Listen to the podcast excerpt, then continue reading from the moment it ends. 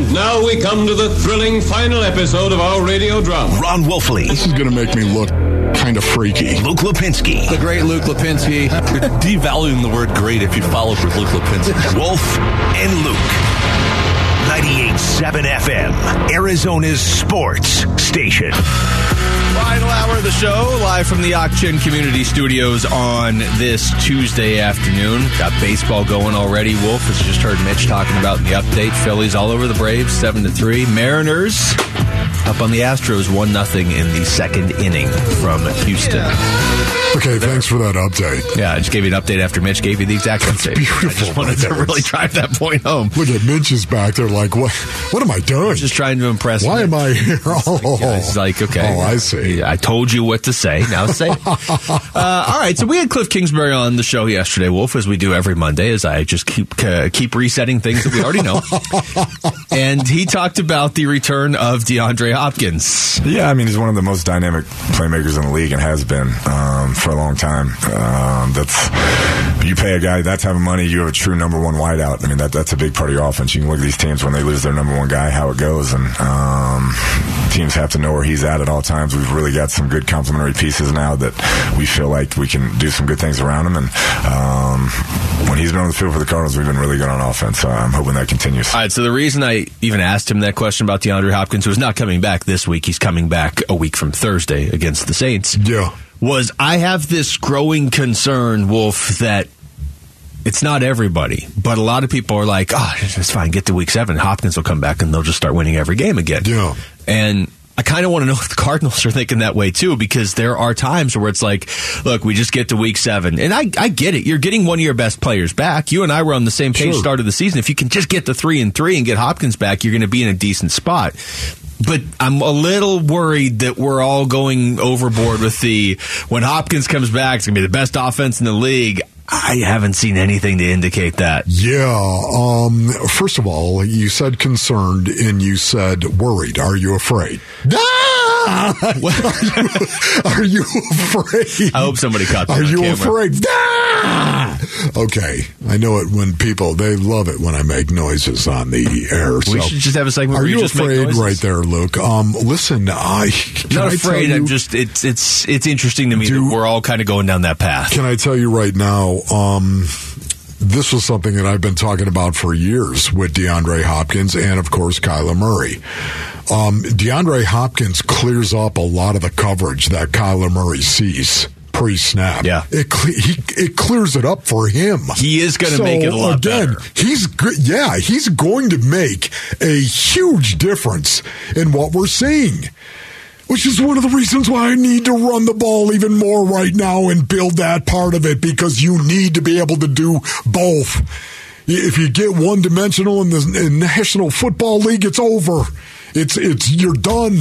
I don't care how good you are at throwing the ball, you'll be done. It's one of the reasons why I want to see the Cardinals be more balanced.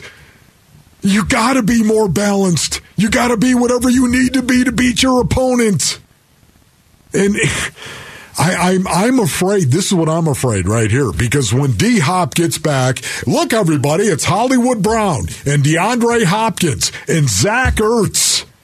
What what I'm afraid of is they're gonna just throw the ball. And although that might allow them to win some games when it actually matters and when you have to win a game, I think it's actually going to put them behind the eight ball. That's just my opinion. Well, there might be people over there laughing right now. Coaches laughing. I don't care. I don't think anybody's laughing at two and three. I'm just telling you right, yeah, right. I'm just telling you right now. I want to see balance. I want to see him be able to run the ball if that's what they need to do to beat a team in the playoffs or beat a team in December to get into the playoffs when it matters the most. Man, you need to be able to do it.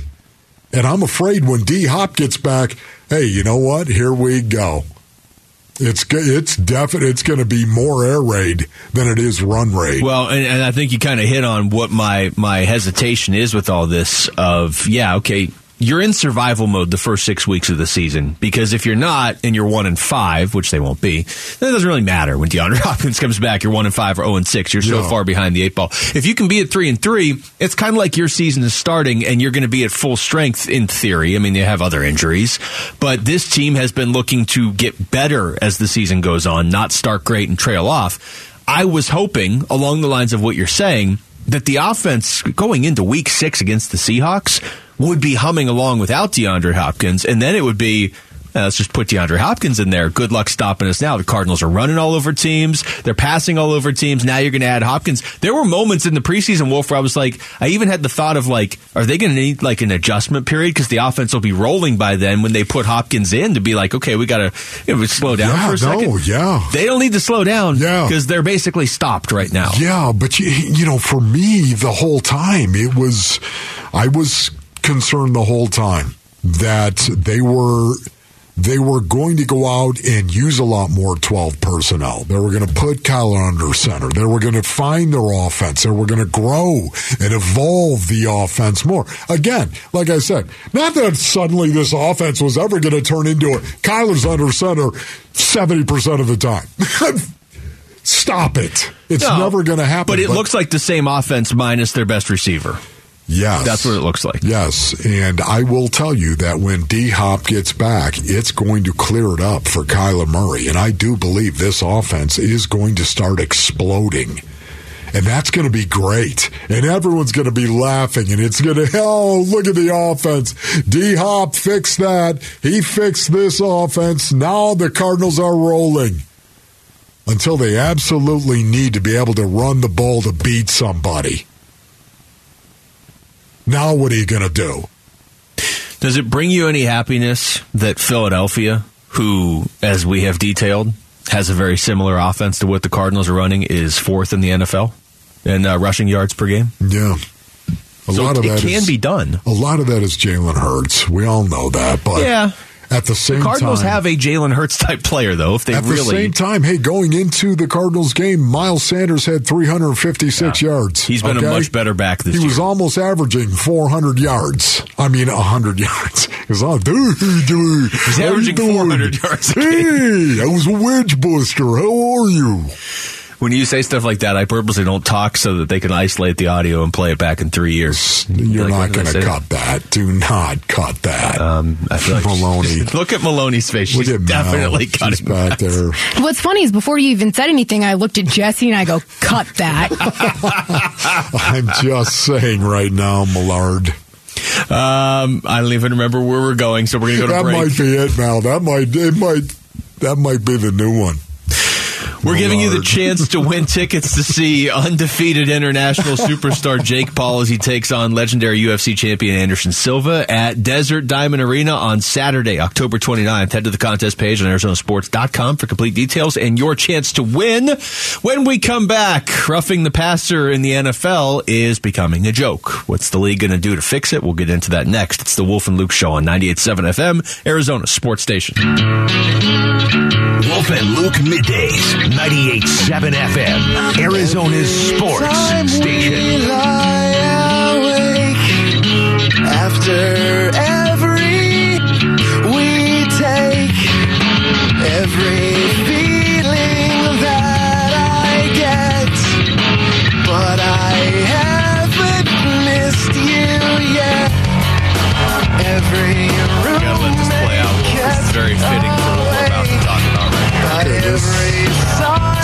This feels right right about now. Especially if you're All the from frat house. feelings that I Or a defensive player who's sick of uh, roughing the passer in the NFL right now.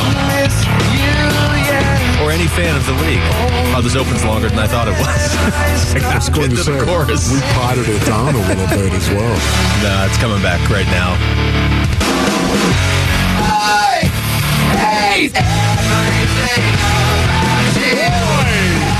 That got that got nasty quickly.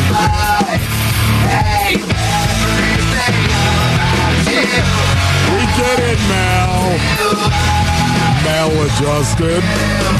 I uh, I I, didn't realize that song when it originally came out was written about the NFL's roughing the passer rule or the enforcement of it, but it sure fits now in 2022, oh my it? goodness, yeah, there's no doubt about it. Oh, let's start with Tom Brady over the weekend. He got tackled by Grady Jarrett. It was a nice sack. He put the Falcons in a position to get the ball back with maybe even a chance to pull the upset over Tampa Bay, and obviously that's not allowed. You can't hit Tom Brady. So Grady was uh, immediately flagged for roughing the passer. Brady essentially had to apologize it for or for it uh, rather after the game. What did you think of that play? Have you been lo- lobbying or asking for some late hits there? I don't throw flags. I don't, I don't throw, throw, the, the flags. Yeah. No. The question No, was, you have, work have them, you been lobbying for those? You work the white hat, and you know you work the white hat. yeah, he does. I mean, He does. do you, do you see? Uh, watch how many times Tom Brady will turn around after a pass play where he does get hit, and look at the white hat, and put his hands out. Mm-hmm. just watch. No, I- take trust me, I've- of. I've- it I've happens seen it. two or three times a game where And he does that. you- like, what are you doing? you can't touch Tom Brady, and it has it, that didn't start on Sunday. It's been that way for years. It's funny because what happened on Sunday, I've even heard Patriots fans being like, "Oh, it's ridiculous! You got to be able to tackle Tom Brady." You weren't saying that when he was playing Yeah, in Foxborough a few exactly. years ago. The the same, the same thing. Uh, the other quote from Brady was uh, they asked him about the sack from Grady Jarrett. Yeah. And he said it was a long, unwelcomed hug from Grady. That Okay, was his that- description of the sack. That And that's got, exactly what it was. it is. And then last night you had Chris Jones sacking Derek Carr. He got roughing the passer, and uh, that led to Joe Buck, who was on the call, saying this. I mean, at some point, you have to be realistic with where the defensive player, what's he supposed to do? Disappear? I mean, he's there.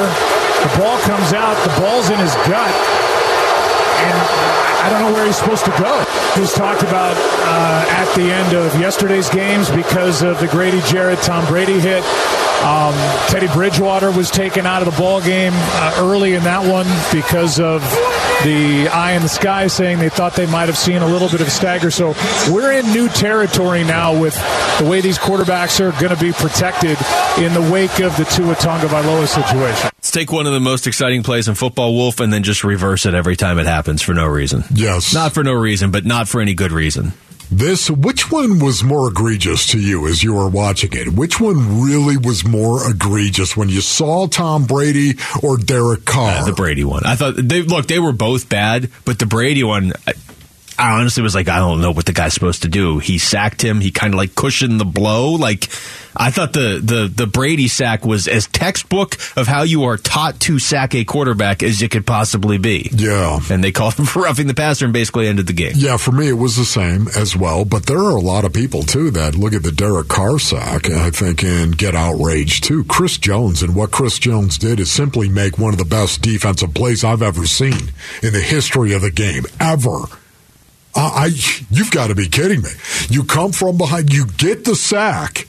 You you you hit him. You're taking him down. The ball comes out, and you grab the ball as you're riding the quarterback into the ground, and you're still trying to brace yourself from keeping your all your weight on him. I, that's what Chris Jones did, and um, that was shocking to see that. And you could hear the displeasure of the fans in the background, of course. And this is something that, Luke, I'm telling you, it'll break the hearts of true fans if they continue down this road of protecting the quarterback to a point where you're not playing football anymore.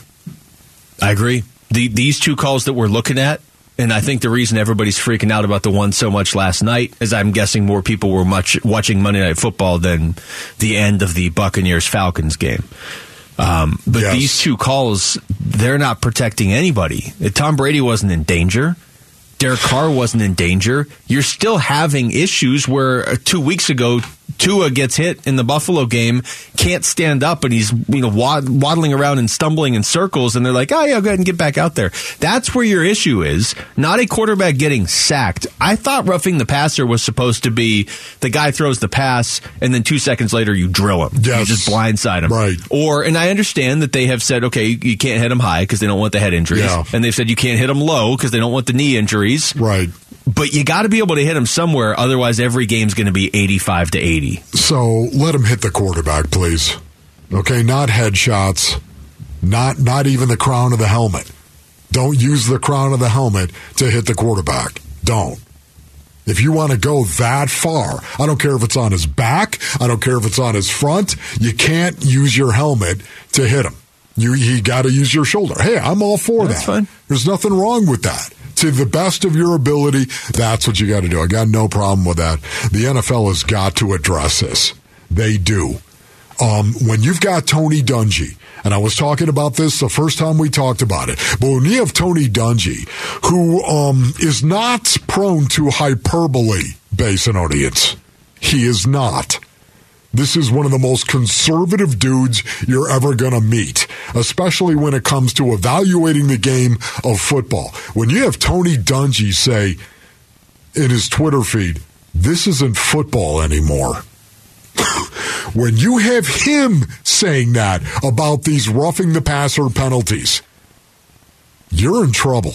Well- and you've got to do something to address it right now, Roger Goodell.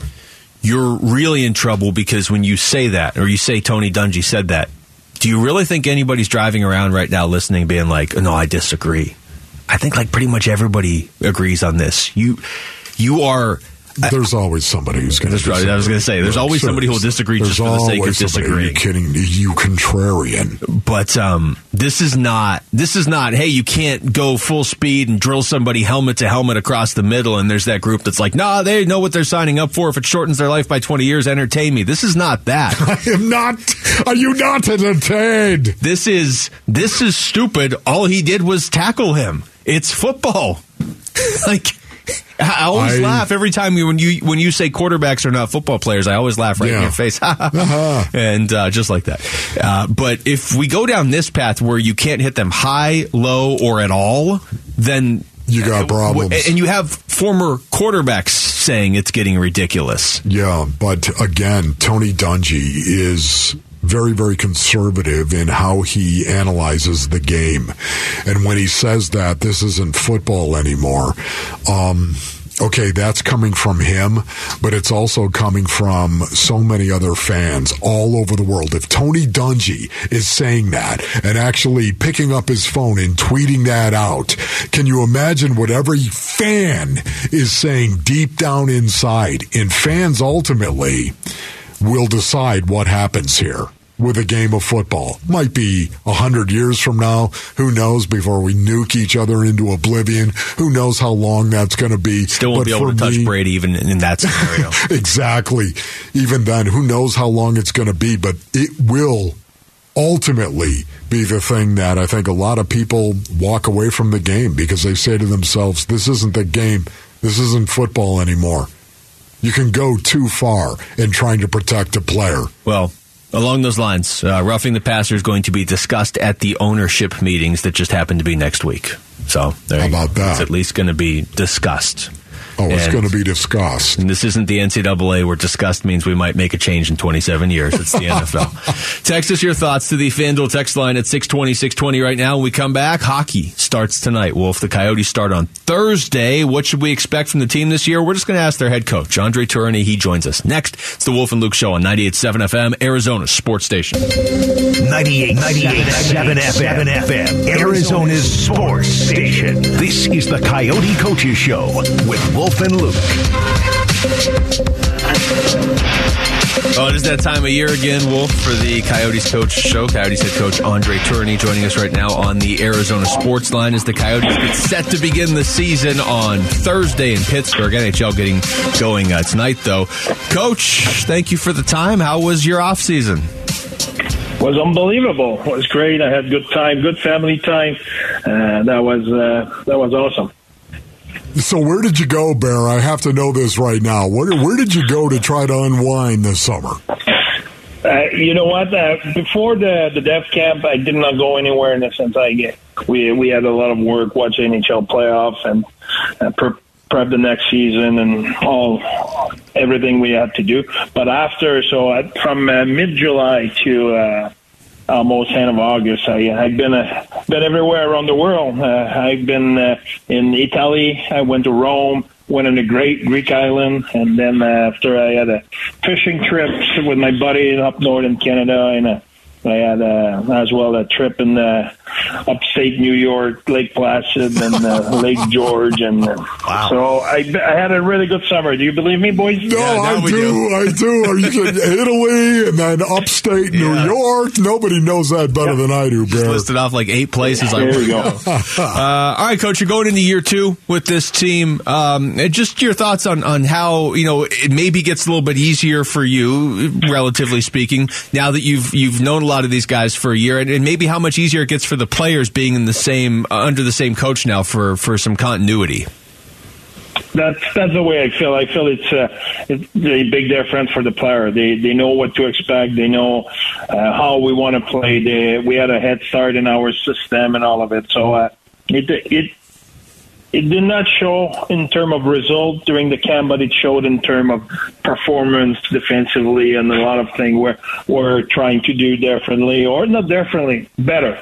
Not not differently because it's the same structure, but change a few things in it, tweak a few things, make sure we make it more simpler and more effective for the players. So uh, I think we succeed in those. Uh, we need to work on our offense, generate more offense, more possession, uh, more execution, but uh, defensively we're much better. Bear, one of the reasons why I love talking to you is because we are not afraid to talk about culture, and you're not afraid to talk about culture as well. Having said that, what do you want your guys to know about this year and your expectations for them this year? You know, they, if you look at our team uh, from last year to this year, we lost a lot of leadership. You know, the, the, the, the there's a guy who play under a thousand game in the league and uh, the one Stanley Cup who who, who left, and uh, it's all right because our young group learned a lot from them last year. Now it's their time to to take control and to take charge and to have those responsibilities. So so building our our leadership and those leaders taking charge of the culture and how we want to do things and taking the responsibility. It's something to say in the back of the bus, we should do this.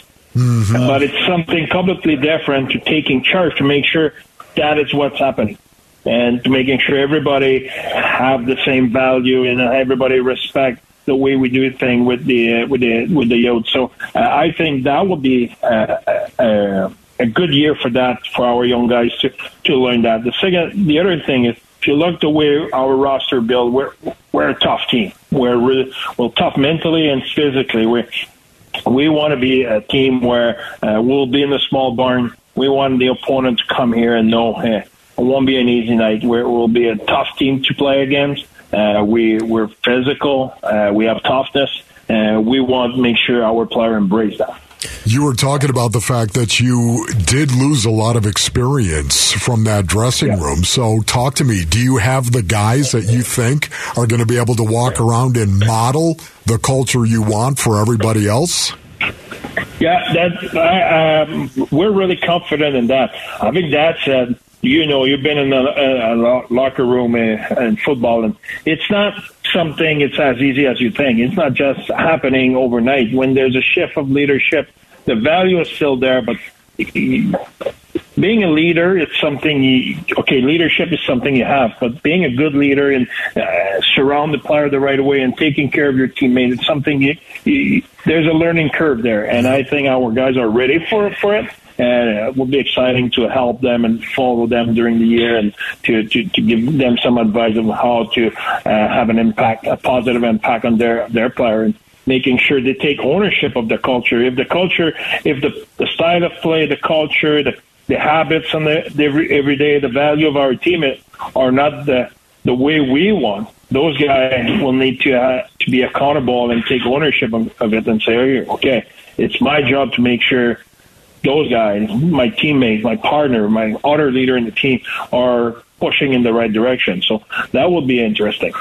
Talking to Coyotes head coach Andre Tourigny, uh, coach, one of the players on your roster that's going to stand out to a lot of people is Dylan Guenther. Uh, for people that don't know the rules, he can only play nine games basically, and then you have to make a decision if you're going to send him down all the way back to the CHL or keep him with the team.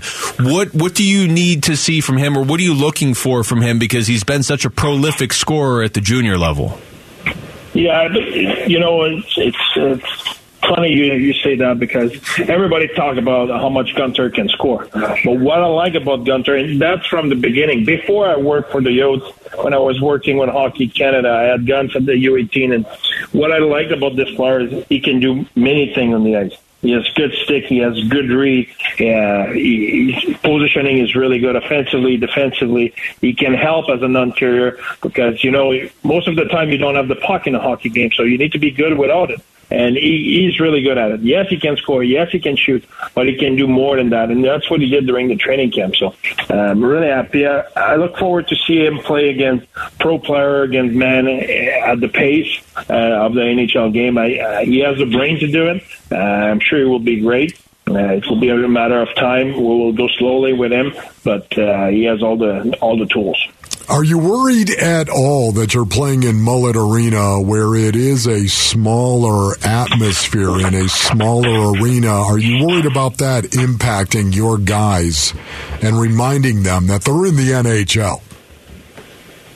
Yeah, no, I'm not. I'm not afraid of that. You know, I, I'm. Uh, I think there there were enough noise around the team and around that for the, the past season and a half. Uh, I think we're we, we heard enough about it. We just want to get over with and and and, and do it. The, the other thing is the way we see it is we're really curious to to be there and see the the ambience and the atmosphere will be there because I've been I coached in junior for a long time and there were a lot of building of uh, 45 and five uh, or 5,000 people and you know what there when the, the fans are into it that is loud and that's intimidating and they, they're kind of on top of you you you feel that, that there, there's no room there's no air so uh, I hope that will become a home home ice advantage for us and hope our fans will uh, will be behind us and uh, will be loud and the atmosphere will be great and I think that can become something special Coach, we appreciate time. A lot of road games to start the year. Good luck in Pittsburgh on Thursday, all right?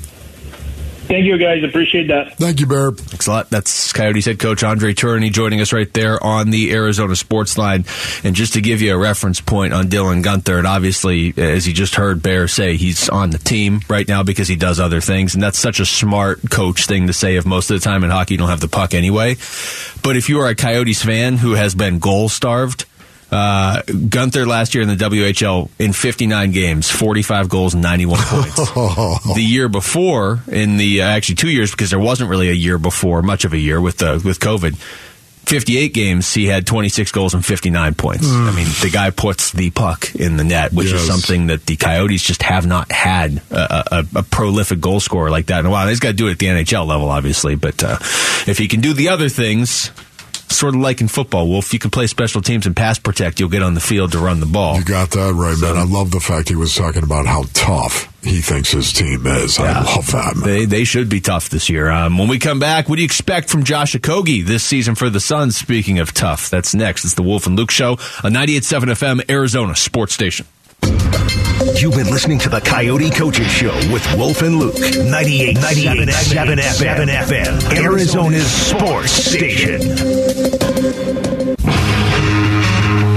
Wolf and Luke middays, 98.7 FM, Arizona's sports station.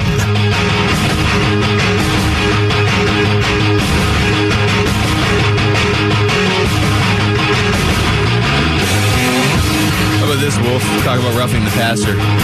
There are odds in Vegas over under three and a half roughing the passer calls in week six. Here we go. That's how many odds they and This they is also gonna be it, man. How about this? Will roughing the passer be reviewable in the 23-24 season?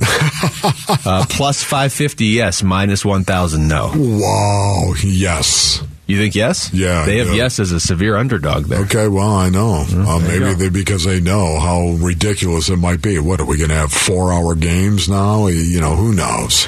Uh, speaking of four-hour games, baseball going right now. Mariners lead the Astros four-two in uh, in the game that's currently going as the division round gets going. Uh, over to basketball, Wolf. One of the guys that the Phoenix Suns added that I do think could maybe provide them something tangible right out of the gate is Josh Okogie. We were talking about him a little bit earlier. This guy has like wolf player written all over him. Like this, just if he if he is able to reach his potential with the Suns, he just seems like the sort of guy that would be a Wolf guy. Like if he did your freak show for the NBA Yeah, draft the way you do for the N, uh, NFL, Oh, because you're talking about how he's built. just the way he's built, the way he plays, yeah, like he's all of that. Six four. He's two hundred thirteen pounds, and it's funny because Killer, of course, Kellan Olson, wrote a, an article about Josh Okogie, and he was talking about how Monty Williams. Literally jokes with Josh Okogie and calls him Bo Jackson because of the thighs that he's got. Uh, This is a guy that is put together. 6'4", 213 pounds, put together. Um, a shutdown type defender, a guy that can actually do that. And that's what I see him doing for the Suns going forward is being more of a guy that's going to come in specifically to try to shut down another guy. That's where I see his role on this team. and, right and that's now. the thing. They're not asking him to come in and be a point producer. They don't. It'd be nice, right? But that's not what they really need from him. They just need him to go out there and be the player you just described, to basically be a shutdown guy. He was on Minnesota the first few years of his career. 20th overall pick in that 2018 draft, um, where the Suns obviously got DeAndre Ayton and Mikal Bridges. So he spent the last four years in Minnesota. He talked about it pretty candidly in that story with Kellan of look, nothing bad to say about Minnesota, but they made some coaching changes in the time he was there, and he felt like he had to kind of keep starting over because he's not an established player. Now he has to start over again, but as a player, he knows if he can establish himself here with the Suns, the pieces around him aren't changing. Monty Williams is going to be the coach. Devin Booker is going to be here. You know what I mean? Like there's there's a more stable environment here if he can establish himself. And because they have Devin Booker and Chris Paul and Cam Johnson and Mikal Bridges and DeAndre Ayton, they don't really need him to score all that much. They just need him to be that shutdown defender. And if he becomes that Wolf, if they have him and Mikal Bridges out there sometimes at the same time, it's going to be really difficult to score on this basketball. Yeah, and you know, once again, um, listen, do you, do you need a guy like that on your roster? Of course you do. You need that guy to be able to shut down somebody and walk up over them. That it, it's so powerful to see somebody like that. But for me, Josh has got to improve his three point shot, and I just don't know how much that's really going to happen. You got a four year sample size right now, and he's averaging what, 27.5%? Yep. 27.5% from beyond the arc. And, um, okay, there, there's been a lot of guys in the NBA that have improved their shot over time. There's, there's no denying that. But I think you'd see it by now. Something, some type of improvement. He's not going to suddenly be 37% from three point Right, range. exactly. So again, I, I think that is in this positionless league that we see now. Um, here's a guy who's got a handle. He can take it to the rack. Um, he is a good defender.